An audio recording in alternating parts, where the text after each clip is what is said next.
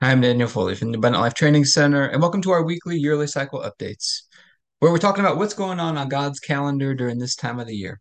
So think of the yearly cycle like a 360 degree view of who God is and all that He's done for us in Christ in different times of the year. Give us different glimpses of Him, reminders of Him, nudges, hopefully back on track if we ever get off track. And this time right now, we're getting ready to move into the month of November and it's starting to cool off. This is a time of year where I found where God often begins to have some transitions.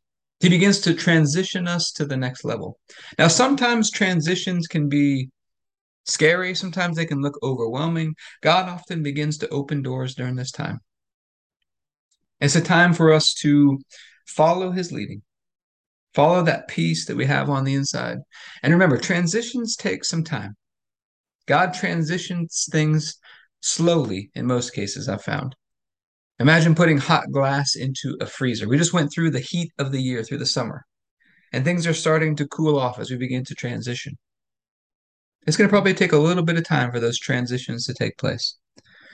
So, we're going to take communion over this today, asking God to help us transition smoothly and gracefully and beautifully as we go through this season. So, Heavenly Father, we're just so grateful. So grateful to have you in our lives. We thank you that you just keep moving us to the next level. You keep transitioning us, moving us, nudging us to the next level. And we're asking for your help to make these transitions smoothly and beautifully and gracefully, to help us follow your leading through those transitions. And we thank on the night Jesus was betrayed, he took the bread and said, This is my body broken for you. Do this in remembrance of me. God sent us Jesus. We'd all missed it, we'd all gone astray. And God laid upon him the sins and the iniquities of us all. And by his stripes we've been healed. We've been restored, made holy and righteous and perfect in his sight, all through his one sacrifice. And God raised him up from the dead and seated him at his right hand in heavenly places. And he raised us up together with him, made us sit together with him.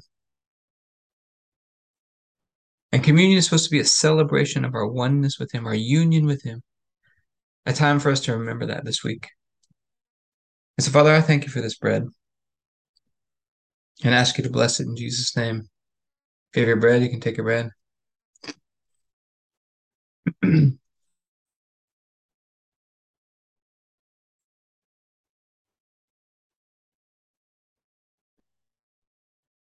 after supper, Jesus took the cup. He said, This is the cup of the new covenant. In my blood, poured out for the forgiveness of sins from many. And it's the forgiveness of sins that releases us from darkness and transfers us into the light, into the kingdom of Jesus. And he's a great king. His blood washes us and cleanses us, gives us a fresh start in life. We get to walk out this day today connected with God, in partnership with Him. And so, Father, I thank you for this cup and ask you to bless it in Jesus' name. If you have a juice, you can take a juice.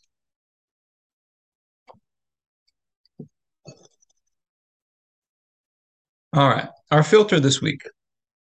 Filters are things that we write at the top of our journal every night to keep these things top of mind. Just write this word transitions transitions, transitions. Just keep rewriting that up at the top of your journal as a way to keep this top of mind that God is helping us to transition in a beautiful, graceful way. But I hope it's been helpful for you today. If you'd like to be a part of what we're doing in the Abundant Life Blueprint, you can go to the Abundant Life Training Center.com